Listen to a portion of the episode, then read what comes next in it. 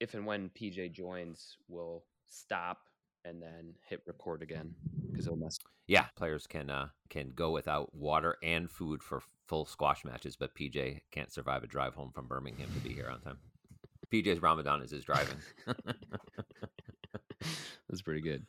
You ready? Oh, wait a minute. Uh-oh, he's on. Uh-oh, we uh-oh, just- busted. Busted. Hang on. I hope you didn't hear that first five minutes. About already packing. Come with me, I'm not really asking. We'll get away to a place where we don't know. What about this? This call is being recorded. Fans, we are back for another edition of the Roundup, catching up on weekly headlines, news, and results from the professional tour. And this was a big one. Not much going on in terms of like many of events, but this was a huge event. Some say the most prestigious event ever, Bill. Absolutely, the most prestigious event ever, as as told by um by P. Obviously, it must be because PJ, our our co-host, who was there and has promised to give us color on the most prestigious event in the world, um, texted us this morning and said he's tired. PJ's tired. He's prestiged So out, he- man. I mean, he he may jump on. He said if he says I think what is his what was his quote? I think- shattered. He's shattered. yeah, uh, but I think there was also I may grace you with our with my presence. Was that Yeah, yeah. I thought I, I like. It's it's sad when we've come to this. Oh, wait a minute! Oh, he's on. We- Uh-oh, we uh-oh, ju- busted. busted? Bust- Hang on. I hope you didn't hear that first five minutes. PJ, you look great, by the way. You look fully refreshed. What is all this shattered talk? What is, what is shattered? I'm shattered. You don't look shattered. You look better than you. are. And you have a collared shirt on to boot. To boot. I know. I literally just came from the uh, the golf club. Actually, I went down to have a little bit of lunch. I explained the scene to you previously. A little bit of lunch. Sun's out here. It's uh, spring's finally upon us in uh, in London, and I thought I'd make the most of it. Pop down to the uh, the golf club and, and spend a bit of time trying to get some vitamin D into the system because I've been cooped up in the Rep Theatre in Birmingham for the last uh, eight days. So I, I'm out for today, boys. I'm afraid. Just back from Birmingham, and I'm absolutely shattered. And now you're telling me you're out playing golf. I I you're like laying in bed. I was just practicing, just practicing. Still. I, haven't, I, I don't think I would have it in me to actually swing the golf club fully, but uh, so putting was about all I could muster up. We appreciate you making this uh, Her- Herculean effort to, Yeah. to join us to talk about the PJO because You're welcome. I wouldn't do it for anybody else, just so you know. I appreciate it. We feel right, Connor. very special. Um, so might as well. do- We've already done the welcome, so might as well just go forward, Connor, and we'll just uh, we'll we'll paste it all together. Correct? oh, of course, yeah. Well, should we? Uh, we know what PJ's week was like, but we'll get into more color. But Bill, how was your week? I just I've just been watching the British Open, waiting for PJ to. Uh, I, I have been looking forward to this episode because we took last week off, right? Because of spring Right. break. It was April April break, so we took a little time to refresh. Connor and I had a step back. We were, you know, we had a little little doot to do about the latest episode before that. Um, Oh, would you? so can you little- can you elaborate on that, or not really? Yeah, for sure. Oh, Okay. I, my, I, we're, I'm an open book. You know that, PJ. Yes. So, and I understand a, a lot of it's my my issue. As you pointed out, I have so much. PJ, PJ said to me, "It seems like you have a lot of grudges against a lot of people. Like, at some point, it may be my fault. Um, but yeah. So Connor, um, after the the episode, I went through as I typically do and edit it, and I go through it with a fine tooth comb and edit it, and usually keep save my favorite stuff that makes me sound really good. Cut out you guys, basically, you know, Yeah. tilt it, make Yeah. make me look like I'm the star of the show. No, we, we, Like, we, so- no, we, we know how it goes down, but we, we're well aware of the kind of the, the, the format that you've got. Because yeah, okay. it's quite obvious. So I did that. I did that, and then Connor uh, said, "Episode's out." Like he sends me a little text when it gets released, and so I went, and I always the first thing I do is listen to it. I usually go into the car actually and go for a little drive around the block and listen to it, trying to trying to react reenact how other people listen to podcasts, right Yeah. during their commute. Yeah. Um, and I'm listening to it. I'm like, huh, that's weird. I cut that out. Connor must have missed that. And then I listened a little farther, and it said, wow, I cut that out too. Connor must have missed that.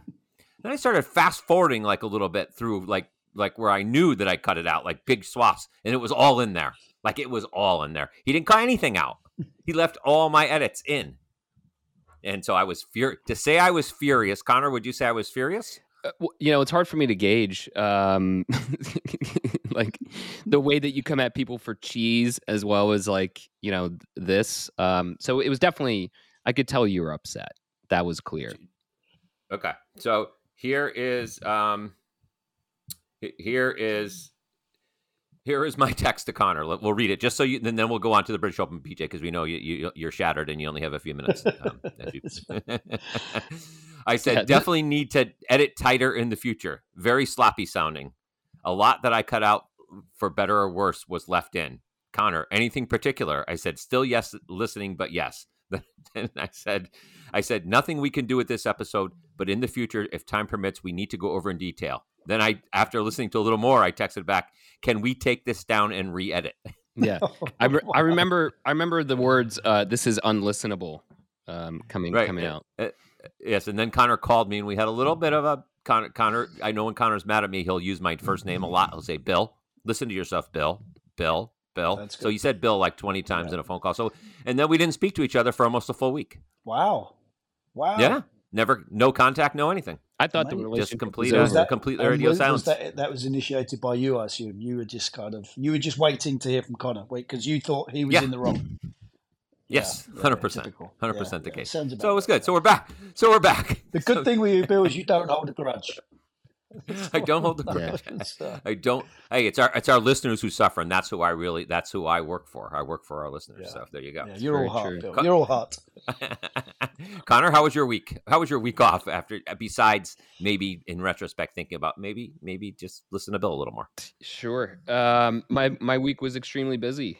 Um, uh, like out every night. Um, and um, but it was fun. It was it was good times. And um this weekend, I'm booking a three day fast for myself to help counterbalance everything. So, Three Really? day, Your personal three Ramadan? fast. uh huh. Wow, why th- why three days?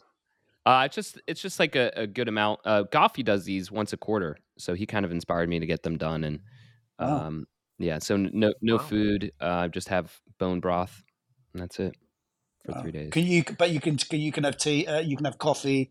Obviously, water. yeah, yeah. Right. Tea, right.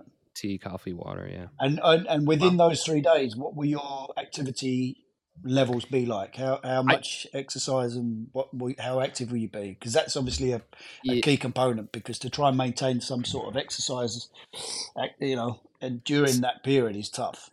Some people can do that. I I, I am not that uh, strong. I try and really just low key, low energy. So, but it's Yeah. it's beneficial. I really see the benefits like right away. In what respect? Are there Um, it's a, it totally restarts your your digestive system, and you can feel once your body's not. Um, the first thing it will fight if there's inflammation, then it goes to digestion, and if there's nothing to digest, it will start. Uh, your body will start to repair itself. Yeah. Yeah. Um, so I definitely feel all that. I'm going to edit all this out, by the way. So No. So do, do you um are you are you into the whole autophagy uh, fad that uh, is the big is been one of the big crazes of late? Yeah, yeah. I mean, it's all kind of connected to that that Yeah. stuff. Really- what what is that? Explain explain that to me. Autophagy. Autophagy It's basically like kind of saying there you, you, your body works in a cycle. You cut, you eat within an eight hour period and then you fast for sixteen hours. And Oh. when, once you get into once you get into that sixteen hour phase, that's when the body then it's almost like decluttering your refrigerator and just chucking out all the old food, the dead food, and then the cells will start to regenerate. Oh, so it's like it's like intermittent fasting. That's exactly what it is. Yeah. the pra- Okay. the practice is intermittent fasting. The res- um the benefit is what PJ said. He says it better Oh, than I did. got it. Yeah. Got it. Because I, I intermittent fasted for almost a year. I did no no breakfast. I basically finished eating at um uh I wouldn't start eating till noon, and then I would eat for uh till eight o'clock at night, and then not eat again till the following Yeah. noon. I did it. I did it for almost a year. I lost like six pounds. I missed what what it did. It made me appreciate bagels more. Now I, I have bagels. Almost, I've made up for it by having bagels almost every day since for breakfast. It's counterbalance. Yeah. counterbalance. So Connor, uh, well, good for you, Connor. Yeah. Uh, uh, you look out. You look healthy. You look good. Maybe part of it's repenting too. Is this like AA, like a twelve step thing, where maybe you'll maybe you know ask forgiveness of those you you have wronged? No, I feel pretty good about every decision I make. All right, all right. but mo- most importantly, let's get to the show where it's all about the British Open and PJ.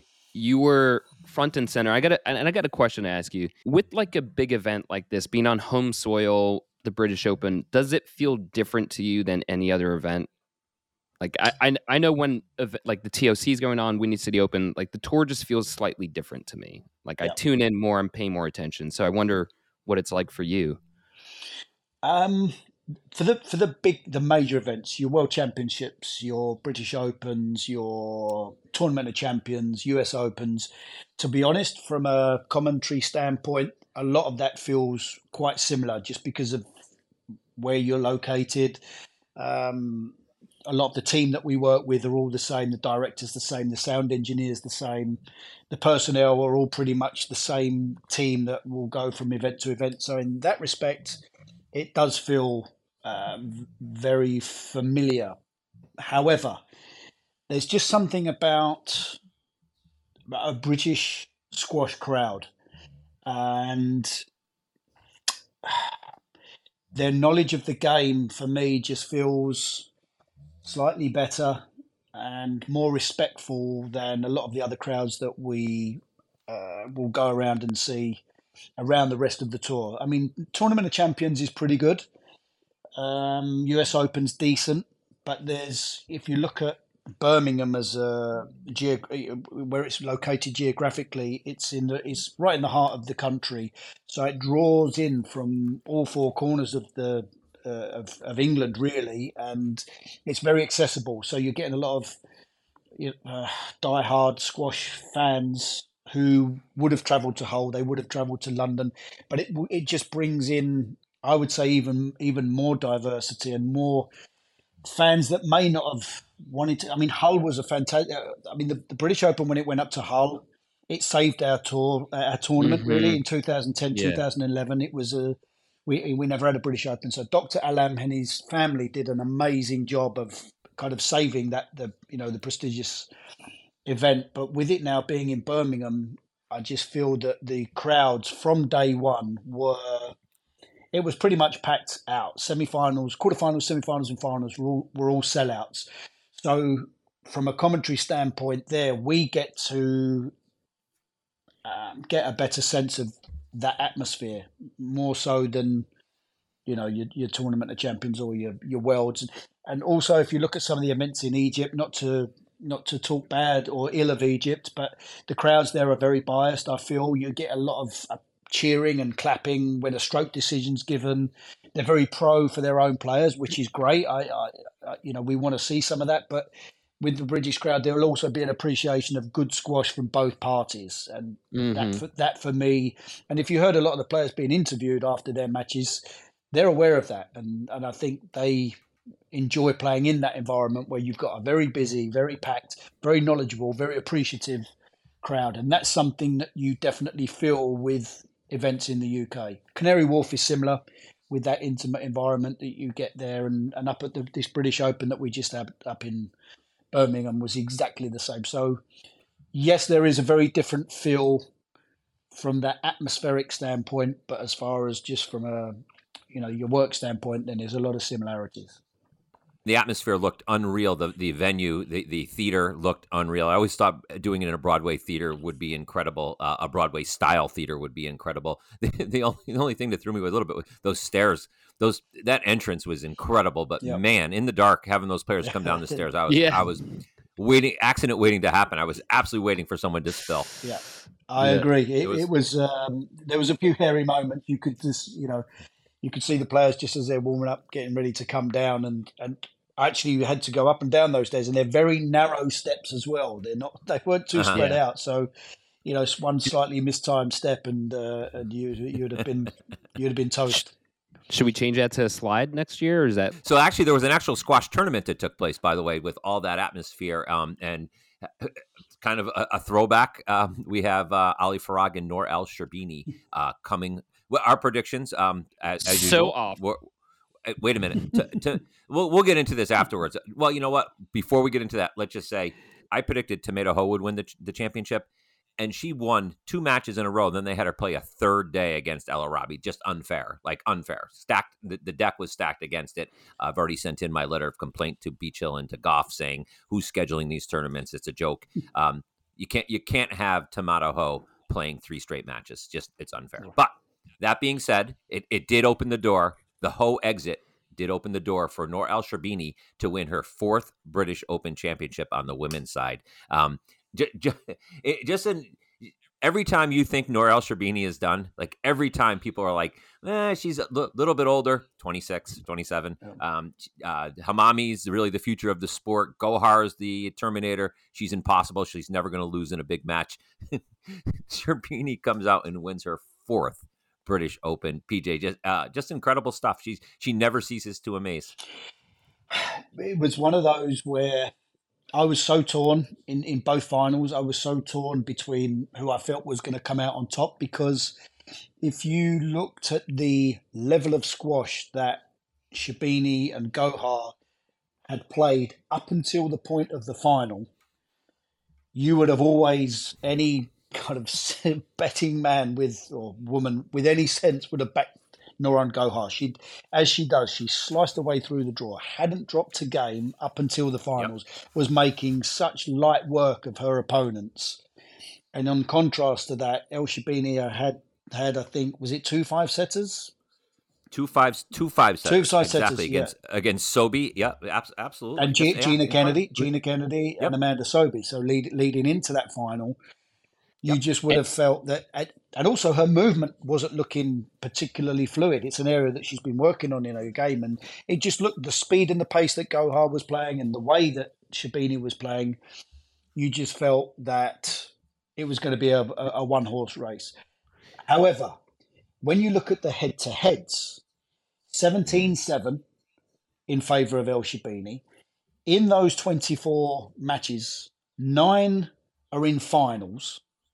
And in those 12, sorry, 12 are in finals. So 50% of those 24 matches were in finals.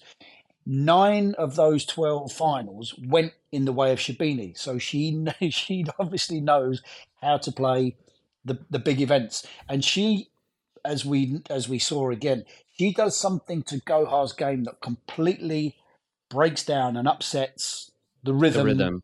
Yeah. that Gohar likes to play in. Nobody else was able to do that in that particular week.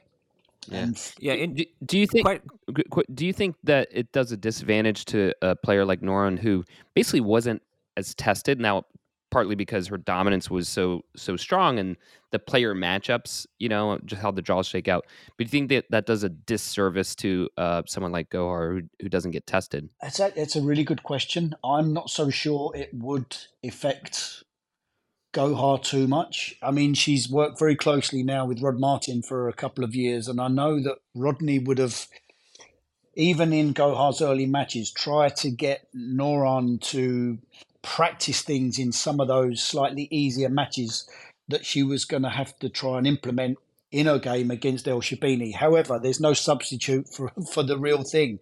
I thought tactically, tactically, no, uh, Nouran Gohar—they got it wrong. Um, El Sherbini just completely broke up the pace. Nouran's, if you looked at Nouran Gohar's T position and how far back she was in the court, Sherbini's tactical nous and her her scent, court sense would have just, and you saw it. She just started to fire the balls into the front of the court that left Nouran Gohar so far back, and every time she went in short, Gohar was nowhere near it. So I don't really think any of the, the matches that Gohar did that same kind of thing to her that, that Sherbini did in the final, but I, I'm not so sure it would have made a difference had she been tested a little mm. bit more going into that. I just feel kind of it's certain players have other players' number, and and Sherbini, she just knows how to play Nouran. She it,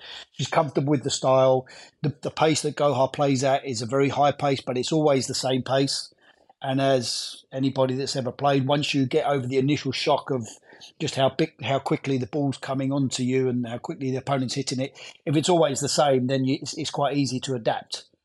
The players that are harder are the players that mix those paces up, the heights and twist and turn, which is exactly what Sherbini did to Gohar and, and, and upset that rhythm. Didn't last last year Hammamy uh, came in after playing tough matches into the final, and Gohar had cruised again, and it's it was kind of deja vu uh, all, all over again. Um, saying that Gohar to to answer to kind of lend a little bit credence to Connor's uh, observation.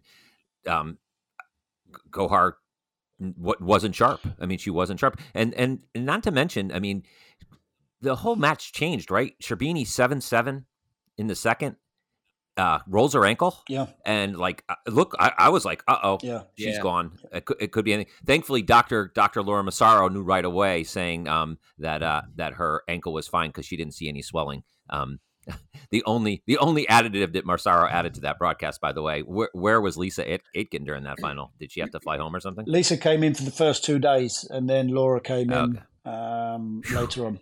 Yeah.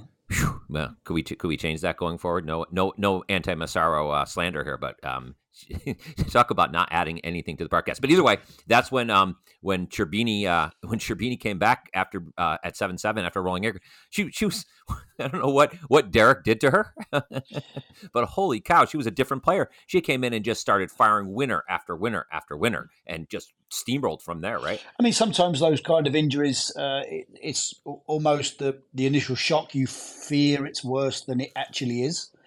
Derek came on, probably reassured Sherbini very quickly that it was nothing of any significance that she should worry about. Um, he tested it with a few certain movements that if they had been more painful, then they, it could have been more problematic. But she settled down quite quickly, and then sometimes an issue like that can actually, you know, zone you in even more and focus on your game plan. And that's what she did from that point in. And it was pretty one sided, really. Um, and it was it was a it was a bit of a schooling for for Gohar. And it- if you go back to the uh, the British Open last year, Connor, you're 100 percent right. That Hammamy was the heavy kind of underdog going into that.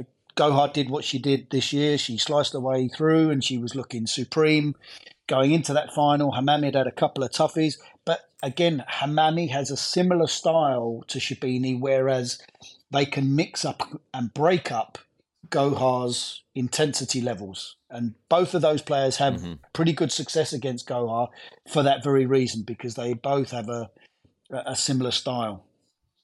And they both play when they play each other, it's epic. Yeah. So when when Hammamy when Hammamy plays El Sherbini, it is always an epic clash. Yeah, thi- this is why it makes such a difference. I feel in the ladies' draw when or who's one, two, and three seeds, because Yeah. whoever's the number one seed is gets a little bit of a slightly favourable uh, quarterfinal, semi-final run through to the final. Whereas at the bottom, Sherbini's always going to come up against. At the moment, the way the rankings are, she'll always come up against El Hammamy, and those two tend to, you know, give each other such a tough test that sometimes if they get into that final, then they they are a little bit banged up. But obviously, Hammamy le- lost uh, to Amanda Sobhy in the uh, in the quarter and, and and didn't feature. So Yeah. Speaking of Amanda, I mean, um, uh, you know, America's number one. Uh, in the end, she's going to have to to win one of these majors. She's going to have to beat the big three back to back to back, right? I mean, it, it, does she have that? Does she have that in her artillery to to do that? it's not beyond the realms of possibility.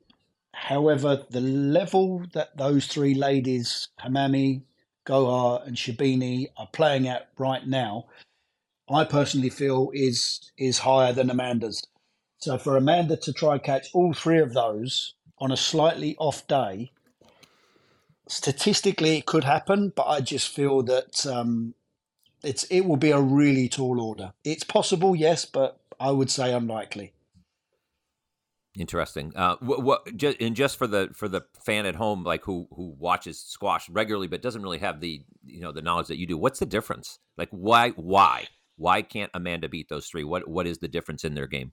Is there one thing or is it a bunch of things? Is it mental? It's definitely not mental because that's one of Amanda Sobhy's strong suits. Um, her ability to also push herself physically on the court.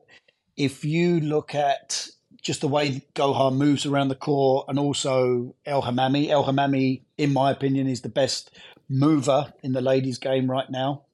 Her court coverage into the front two corners is a, about as good as I've ever seen. Really, Nicol David was was terrific as well, but she wasn't powerful like a Hammamy. Um, goes Gohar's intensity levels, she can maintain her endurance, her energy is just that little bit better than Amanda's. I would say Amanda's. Amanda's strong suit really is her natural strength and her ability to cut the ball off through the middle, and she's very dynamic on the volleys on both the forehand and backhand sides. Tactically very astute. I would just say she she's not quite as blessed uh, physically as the likes of a Hammamy and a Gohar, and maybe even a, a Sherbini. And then Sherbini obviously has that wealth of experience and ability to raise her game um, for those for those big matches. But she, I mean, she's right up there with those three, but just slightly behind in in a few different areas. Right, and to have to beat all three to win a championship. I mean, put if she if she does it, it will be monumental. I mean that that if she did it in the World Championships or at the British or one of the majors, it would be mon- a monumental, yeah, uh, monumental achievement for sure. Yeah, I think she, has got the ability on her day, obviously, of beating all three of them ind- independently.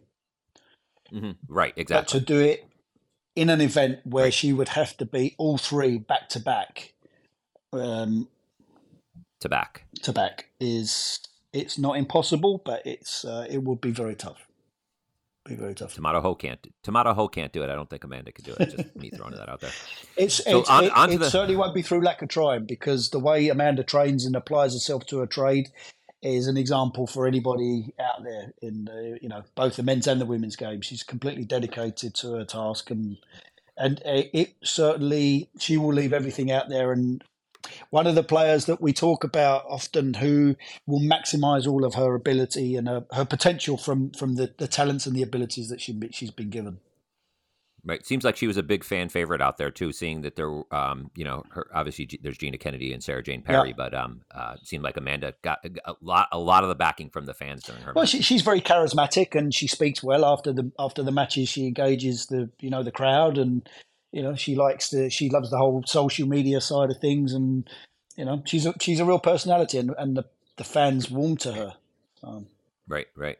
Okay well on, on to the men's um, ali farag um, uh, obviously the big story all week was um, well there are two big stories. There was no mustafa asal in this tournament. Uh, Diego Asal, uh, yeah, Diego Elias, um, um, after uh, after Mohamed ElShorbagy got beat, um, uh, after he beat Mohamed ElShorbagy, um, uh, became it was going to be Diego Elias was going to be the number one player in the world come today, yeah. come Monday, yeah. which is today. And then kind of kind of forgotten in all of this is the fact that Ali Farag, uh, one of the you know the the greatest players. Of, of the last 10 years coming off an injury people he's kind of became an afterthought a little bit uh, he comes through and wins his first ever British Open uh, in, ju- in just fantastic yeah. style. Um, can't say enough about that. It almost like almost like he was gearing up for this, right? Like in the previous tournaments where he was kind of just falling short and people were wondering, is his knee injury a factor? Is he really not going to be the same player that he was when he left? And sure enough, I, it more looks like now that he he was biding his time, getting his game where it needed to be, and he he played fantastic squash this week. What Ali Farag did last week was nothing shy of miraculous, in my opinion. October last year, you're talking six months ago, he had to withdraw from the US Open with a, a pretty serious knee injury. And there was a lot of doubts about him ever returning. Um, even himself was unsure as to whether he would be able to get back to any sort of level. He had to retrain, reprogram his movement, he had to put so much hard work in behind the scenes that obviously nobody gets to see. Everybody did. He was kind of under the radar. He was written off a little bit because of his performances coming into the British Open. They were they weren't great. He wasn't looking to. He wasn't appearing to be anywhere near his his former self in some of those tournaments leading into uh, the British Open. That combined with the fact that he was adhering to Ramadan, you could see it in a couple of his matches afterwards that he was close to exhaustion. He could barely speak in some of the interviews. But then to pull out that performance against Diego Elias in the final was tactical masterclass. And with everything that had been going on around him, not only that particular week, and but within the last six months was it's just an absolute joke. I, I just I'm still blown away by the whole thing. I don't know many people that could have done what he's done. It, yeah, yeah. I think it showed. Um, I mean, I I completely agree with you. uh, going in, I wouldn't have bet on him at all. You know, for all the reasons you just outlined, like not ready. Um, but this really just showed what a true champion. You use every toolkit in your box to Mm. get through it, and you know, athletically, he was certainly back on, you know, on form. But um, his determination and strategy, and um, knowing how to defeat those players for was just totally on on showcase. Um, Yeah. If you if you Ali's obviously a very he's a very bright boy, very calculated, and it's a little bit like if ever you hear Tiger Woods speak, Ali would not have entered that British Open unless he believed he was capable of winning. And exactly like you've said there, Connor, going into that final, he was 16 3 in the head to heads against Elias. Elias beat him by default, really, in that US Open. They played two rallies and then he stopped. You then have to actually go back six years until Elias had beaten Farag. Farag had won the 13 previous meetings before that US Open. So again, it was a similar situation for me where I just felt that Elias, the shackles were off because he had a, a, a very nervy performance against Crouan in the quarterfinals, I think it was. He was two love down, Elias. The whole world number one thing just looked as though it was getting the better of him. Managed to somehow dig his way through that. Then puts on a display the way he did against Paul Coll. Absolutely battered Paul Coll. Taught Paul Coll Yeah. a bit of a lesson, really, uh, in that particular match. So you're you're thinking going into the final, Farag's is off his best. Elias is uh, he's on fire. But then you can't help but look at the history books. If you look at those 13 previous occasions where he's beat, with the exception of the US Open, he's got Far- he- he's got Elias's number, and he Farag did to Elias what Sherbini did to Gohar, completely took him out of his rhythm. Elias, he all of a sudden he was having to make extreme movements into the front of the court. He was twisted, he was turned. Farag's T position up the court. This is where Farag is underestimated, in my opinion. It's very similar to how Jansher Khan used to play. His position is actually in front of the short line. He's taking the ball, not necessarily hitting it hard, but he's applying so much pressure and pace with his movement that Elias was unable to settle. And yet, and yet, the margins of victory are were so small, right? I mean, it wasn't like the Gohar Sherbini match where Sherbini really, really crushed her. I mean, the margins were so small. It came in the first game. Elias had a game ball, and uh, uh, Farag put on an incredible at 11-10, just an incredible show of retrieving, uh, including a back wall lunging back wall boast that saved saved a point. Just Yep. amazing. And and then game three obviously was the biggest game. It was one one. Elias came back one game two. Game three at 10-8, there was a very controversial uh, no let Yeah. call um, for game ball uh, uh, Farag. I mean.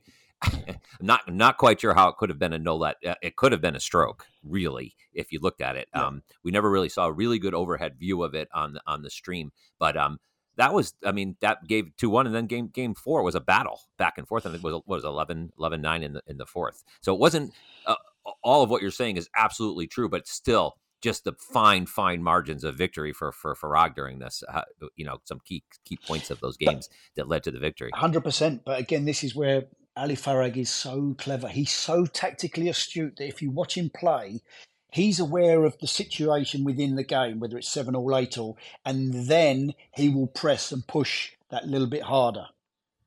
And then when there's a bit of a cushion, he may just soften off a touch, almost regrouping, getting ready to push and press on again when the situation's required. It's very subtle, but it's very, very clever on his part. So he knew within that Yeah. match there would be certain phases where he would be required to be at his best and utilize maximum amount of energy to get through those particular points in those rallies and and that was exactly what he did at those at, at the required time against against Diego. Listen, full full credit to Farag, and not to take anything away from the result, but maybe in Elias's mind or in his body, the fact that he's had so much success since that US Open, he's won two events this year. I think he won Pittsburgh, he won the Tournament of Champions. He's been reaching later stages of a lot of the events he's been reaching in.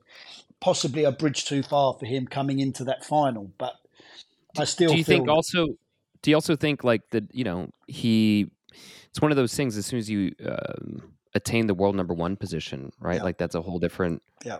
uh, impact. Like you kind of feel like I, I summited the mountain. you know, does that? Do you think that takes something away from pushing on the gas? I think from an Elias standpoint,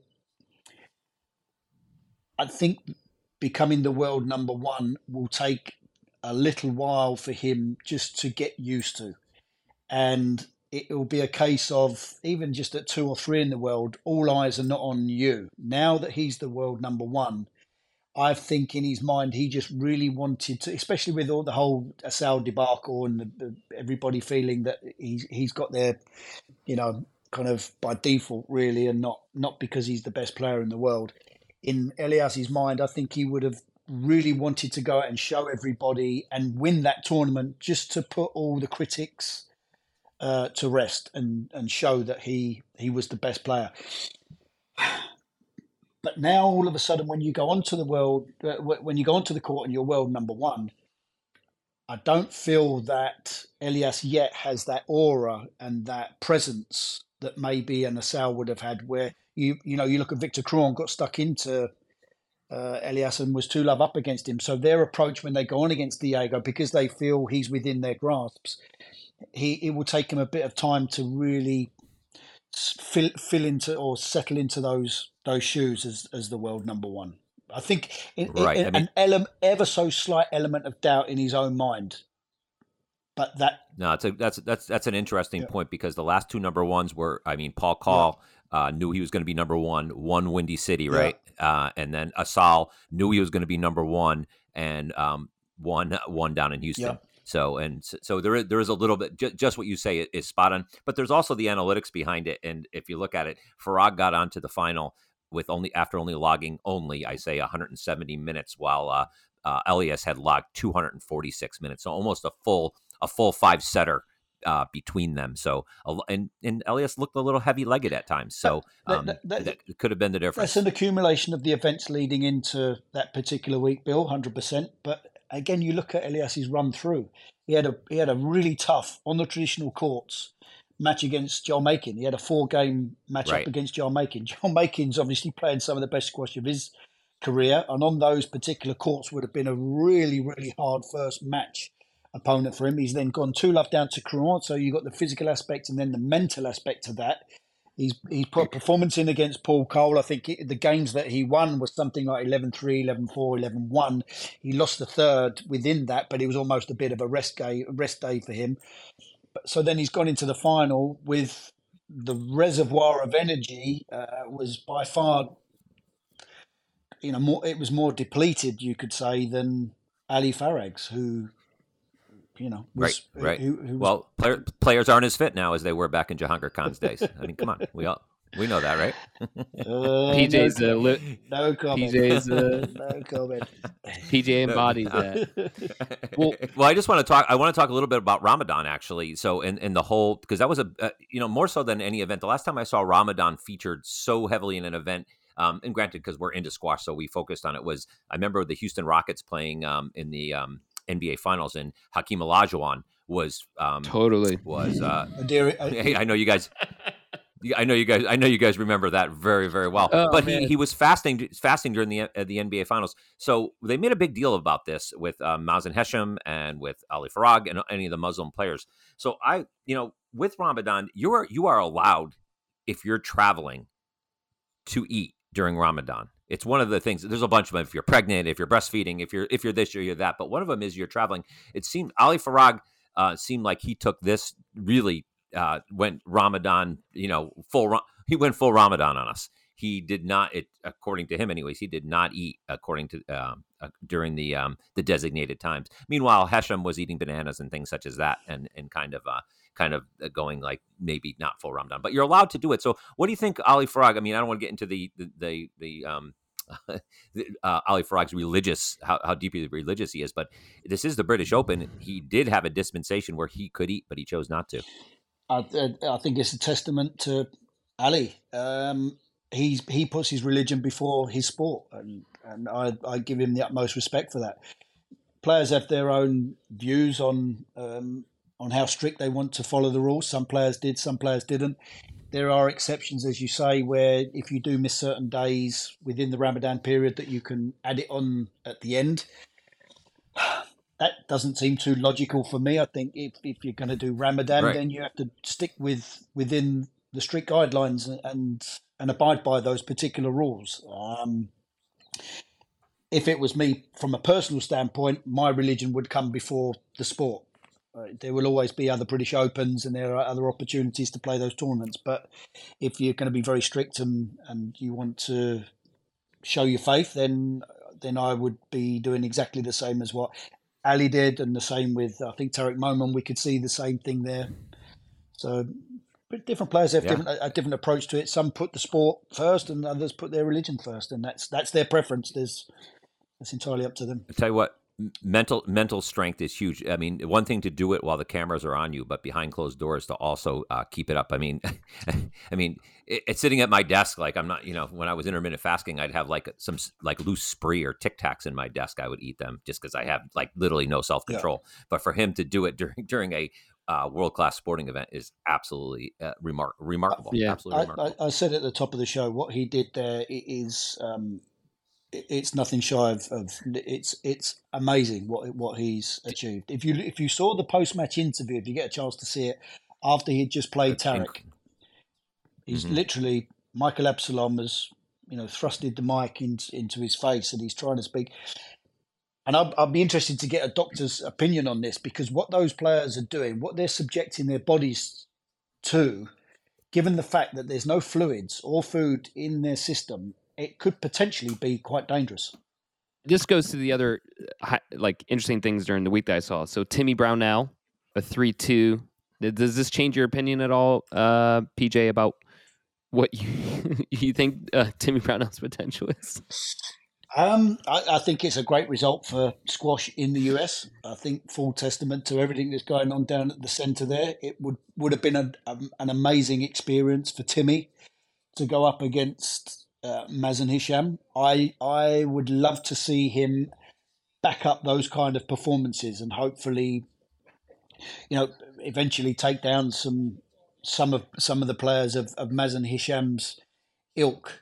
Um, also, Mazen Hisham, as we all know, and this is not to take anything away from Tim's result because he played very, very well. I saw parts of the match, Mazen can be a little bit unpredictable and a little bit up and down. If Timmy can now start to take some confidence from that particular result and start to beat some of the players around his level and then start to target a few players higher up, then that for me would kind of solidify the fact that he really is up on his way up the ranks rather than just having a 3-2 again which is brilliant for him and it's great for for squash in the US harsh reality is he he didn't win so we Yeah. we we No, need agree. we need to see him up there starting to win some of those matches and beat some of those players and and start to get some of the results that he um he deserves because I know he works his absolute tail off so Yeah. Right. The the harsh the harsh realities are that unfortunately, and not to take anything away from uh, what he did against Mazen, is that we're we're talking about a three to two loss in the uh, first round or the second round being a uh, a victory, Yeah. like for U.S. squash. I mean, those results will come if he continues to put himself into those situations. He had a great tournament of champions. If he continues to get himself out there and putting himself up against these players, not just the result itself, but the confidence and the experience that Timmy would have gained from playing somebody of Mazen Hesham's quality, will only hold him in good stead as he as he starts to push on uh, further in his career. Because the next time it happens, he'll be a little bit more prepared. He'll have some memories to call, you know, fall back on and and prepare himself slightly better in, in future. And and also the belief factor. You know, Mazen Hesham, he's got through to the quarterfinals here, and Right. and and Timmy potentially had a chance of of, of beating him. So, you know, Yeah. that that should give him a lot of I- a lot of confidence. I also think it uh, it also gives uh, we we should give us give a little more appreciation, and I, I'm guilty of this as anyone to um to the Olivias and to Amanda and to Sabrina to, to the the uh, the heights they've ascended uh, on the world on the world squash stage. Yeah, I it's mean, 'cause amazing. We're, again, we're celebrating a Timmy a Timmy Brownell three two loss, like it's like it's a world championship. Meanwhile, we have Amanda Sobhy in the semifinals of the British Open. So I, I'm I'm as guilty as anyone of it for sure. And when when they're gone, we'll probably look back and say, "Holy shit, what an era that Mhm. was!" But uh, right now, I think we we almost take it for granted a little bit here in the U.S. Bill, the, uh, the the British Lionesses are doing the same thing in soccer over here that the, that the US ladies are doing with squash over there. They're really setting the bar and they're setting an example of what the guys need to start to Mhm. kind of measure up to. Right. So, Right, right. So before we jump, we, we go ahead, Connor. Well, Sorry. the other one was um, this was the third round, Diego versus Nathan Lake. Did you guys uh, did you guys see that little uh, of course, that little pushing, that little tussle? of course, absolutely, yeah, yeah. Set the boards on fire. Set the squash boards on fire. There was a lot of um, anytime Diego Elias sneezed, it was there was a lot of what if a Asal had sneezed like that? Yeah.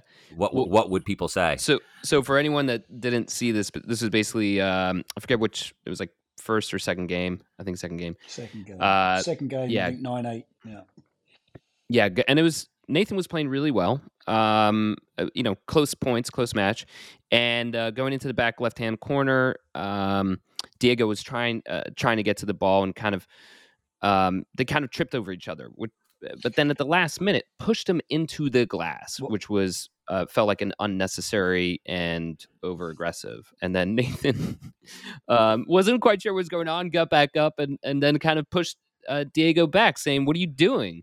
Uh, and I, I I wasn't sure if a fight was going to break out. Of course, this is squash world, so it wouldn't have been much of a fight, but it would have been a fight. So that was that's the scene for anyone that didn't see it. yeah, it, was it was it was. I mean, it reminded me. What was it? Uh, is it Ricketts against Power? Right? Was that the, the, mean, Oh, it was, yeah. It was That's it was it was reminiscent re- reminiscent of that. Granted, I would I would think I would take um, Nathan Lake think- in a minute. Nathan Lake's like a rock, so I would be. Uh, I'm going. I would be. I, if I were Diego, I would have been like, "Whoa, whoa, whoa! Sorry, Nathan. Sorry." Yeah.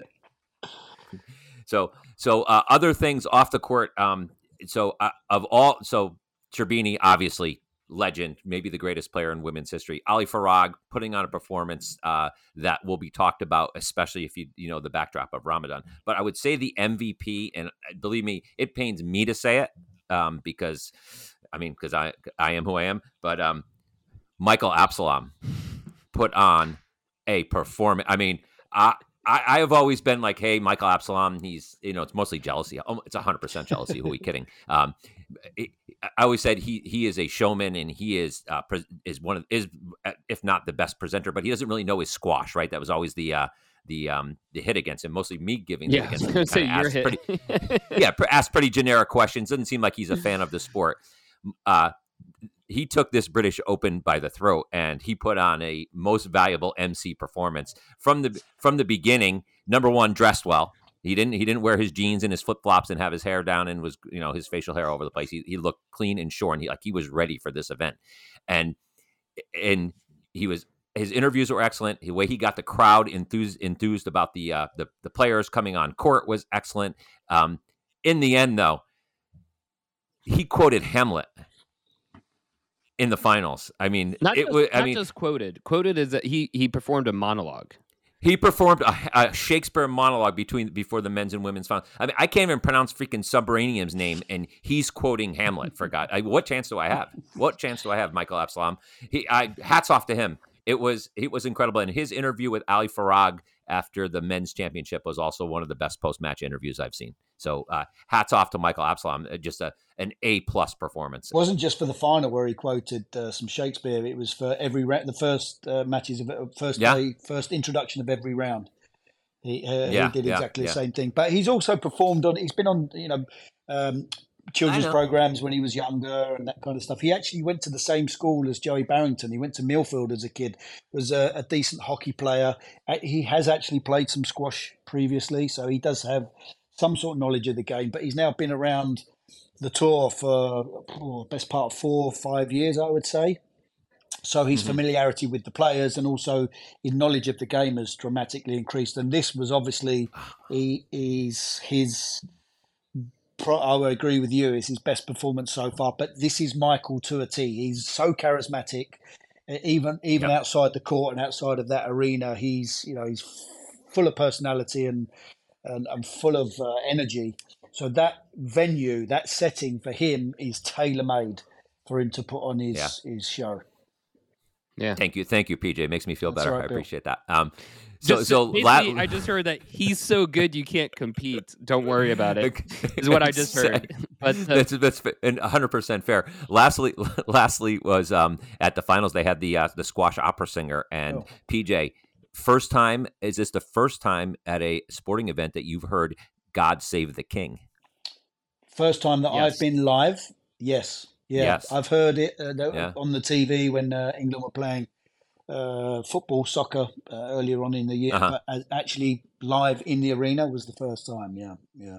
Yeah, it was star- startling to me. I was like, Right. did, did he make him? Did he make a mistake? I know, I know. And then I re- then I realized, uh, wow, it was awesome. But he, yeah, he, he was great too. So the overall presentation was incredible. We had rehearsals at one third. Finals went live at three o'clock. We had rehearsals at one thirty, and uh, he was actually practicing his because he, did two or three songs um, before the national anthem, and we were listening to him practice. And the acoustics of that arena obviously are they're they're perfect. But just to listen to a performance like that with no crowd and it just it's almost like a, a personal performance was, and I kid you not, it was quite emotional. Mm. yeah, look, I can imagine, especially in those acoustics in there. Must have it been was incredible. stunning. Yeah, you could lit- literally Yeah. feel the, the hairs on the back of your neck uh, go up. I- but The last thing I want, I just wanted to mention is so the uh, the trophies, the trophies for the British Open, the most prestigious um, uh, tournament on the PSA Tour. When will people learn not to put trophies with caps on them? I mean, it every single year, every single year, it. the top falls off. weld it, yeah. or just don't do it. It's just, I mean, you see it at golf. You see it like the PGA Championship is the best because the trophy of the PGA Championship in golf is so freaking big and it's got a cap on it. And every year the cap falls off. Yep, yep. And we, we saw Ali, Far- Ali Farag gets handed the trophy, and the first thing the cap falls off. And then for the rest of the day, rest of the whole all the picture taking, he's got to like have a death grip on it. So please, those people out there. Otherwise, awesome trophy ceremony, like really tight. Very few people spoke. It was uh, it was all about the players, and the players were awesome. So besides the trophy, I give uh, I give the British Open uh, trophy ceremony a thumbs Yeah. up. I mean, it's our Wimbledon of squash, and it's. Um, I, th- I thought from start to finish, it was about as good of a presentation as we could have possibly hoped for. The- Agreed. The, venue, Yeah. the staff, the crowd, the players, everybody rose to the occasion, and it was the first of three years, and hopefully more post the three-year contract. Uh, we'll we'll wait and see, but it just that for me, it took me back to the old days of the Wembley Conference Centre in the mid '90s. We, I think we had about ten years, and that was when I, as a child, would go up and watch all the greats of the game: Jahangir Khan, Jansher Khan, Rodney Martin, Chris Dittmar, Susan Devoy, Lisa Opie, Martin Lemoynian. Uh, even in the age group categories, you'd have Hiddy Jahan, um, Abbas Kaoud, and all of the all of the legends of the game that I would go and sit there and watch. And again, it was that kind of theatre setting and it just took me back to that particular you know those golden years really and this is hopefully the first of many at the at the rep theatre in, in birmingham because i just think i didn't hear a bad word said from anyone about the tournament And so now that leads us. Uh, um, well, before before we jump jump ahead too much, uh, Diego Elias is number one in the world as of this morning. Um, um, thoughts on that? My first thought is I saw on Facebook this morning Diego Elias. Did he fly a private jet from England uh, home? i'm not sure it wouldn't surprise me i think his sponsors were there and i know that they're big hitters as Okay. somebody like elias he he works hard he plays hard so i think he would have um he would have he'll be certainly Yeah. enjoying the fruits of, of his newly crowned world number one historic uh, ranking and uh, Yeah. it wouldn't surprise me at all So Paul Coll won Chicago after become number one. Probably flew commercial. Uh, we, uh, I know. I I know that uh, Mustafa Asal flew commercial because he uh, he was supposed to be on my flight and before he canceled uh, going to New York. Um, Diego Elias, uh, would you rather lose and fly private or win and fly commercial? win and fly win and fly commercial all Okay. day long All right. all day long I don't know. Maybe take a look at those pictures that Diego's posting from inside the plane. This was no this was no tiny like little Cessna jet. This was this was a, a private airplane. It was it was really really nice. So Yeah. um, kudos to him. But uh, uh, all, all kidding aside, historic, the first South American ever to become number one in in the uh, in the world. So now we have you know the, um, Miguel Angel Rodriguez was a British Open champ, and now we have Diego Elias as the number one player in the world. Um, great great for the sport for that that uh, that uh, for South America to be represented. Yeah. Um, uh, on the world stage for sure. Well, we uh, Joey briefly uh, touched this point when we were going live on air. If you think back, I think it was 50 years yesterday since Jonah Barrington, the great Jonah Barrington, had won his final British Open. And if you'd have said back then that in 50 years' time you're going to have a, a Peruvian world number one, uh, it would have literally, you would have just laughed in your face because the, Peru, Peru wasn't even on the map. In fact, the whole region, I don't think even had any squash courts. So the fact that you're now seeing though that, that area being represented primarily, Elias looked up to Rodriguez when he was a junior. Um, so obviously, what both of those have done for very different reasons is extremely impressive. Ali again touched on the point.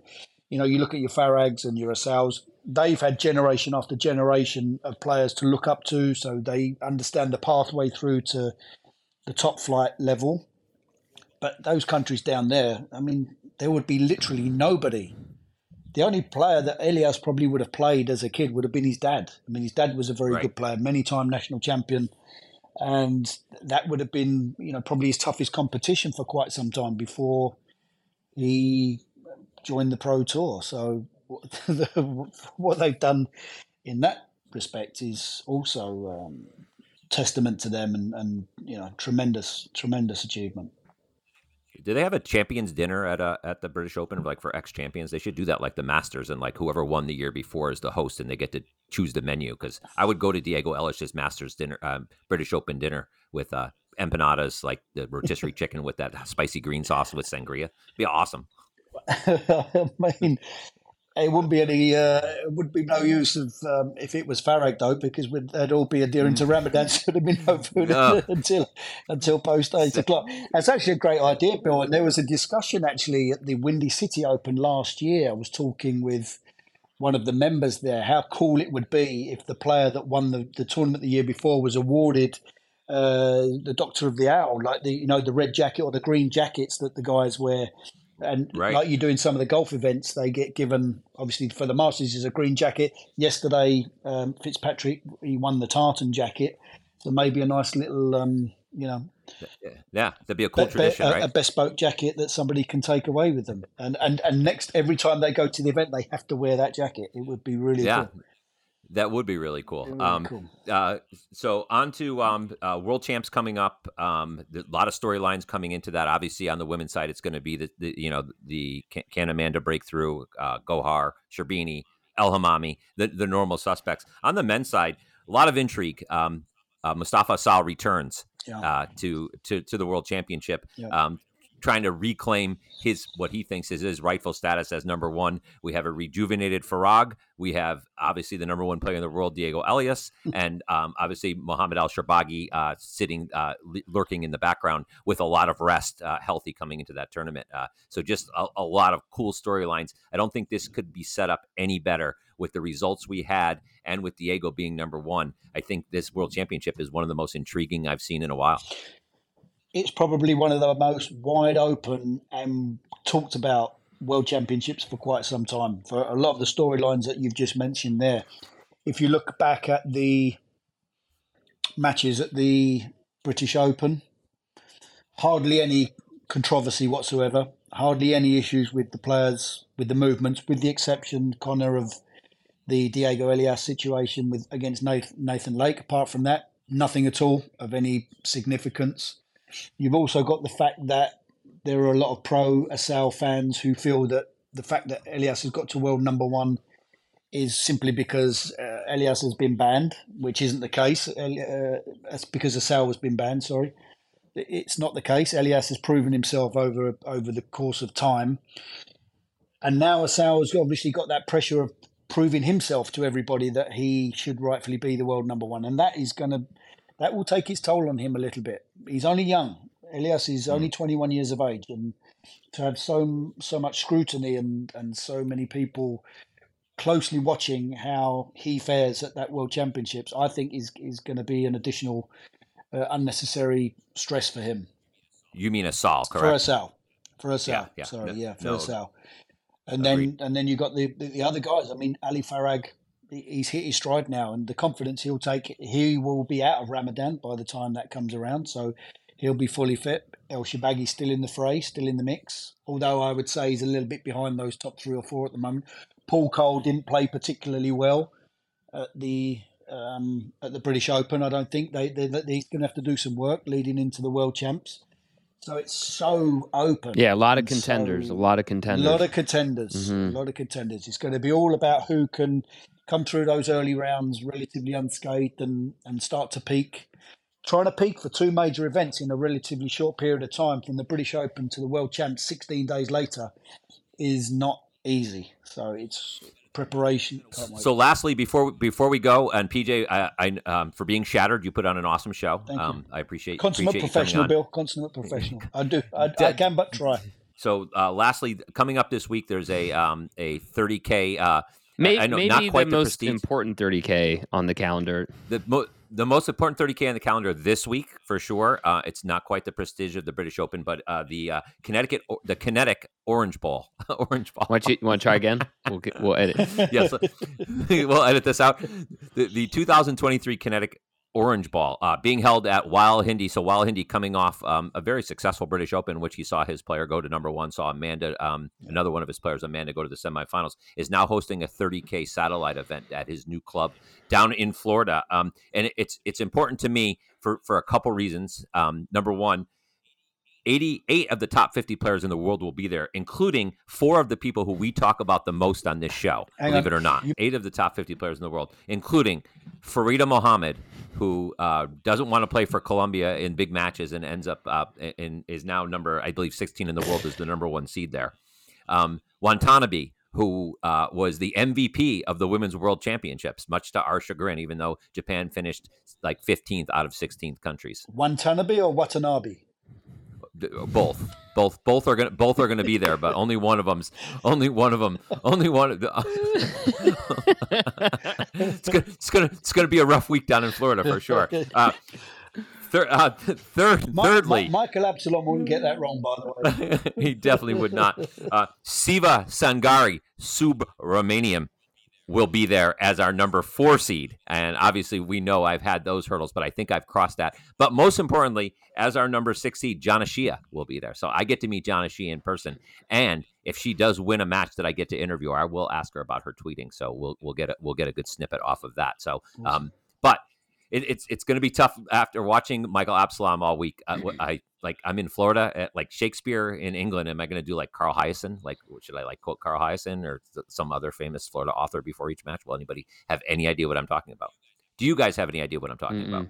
Well, I, I look forward to talking with it, uh, with you guys about my experience next week. Um, and just know, know how is never as important as why, according to Jana Shiha. That's Yeah. fair enough. Well- Just very quickly on that point, I want to give um, a big shout out to uh, El Hindi for not only what he's doing with the players down at his club. He's obviously got a, a great working formula down there, but the fact that he's putting something back into the sport. He's Mhm. put on this 30, 30 grand event, and it's a testament to him.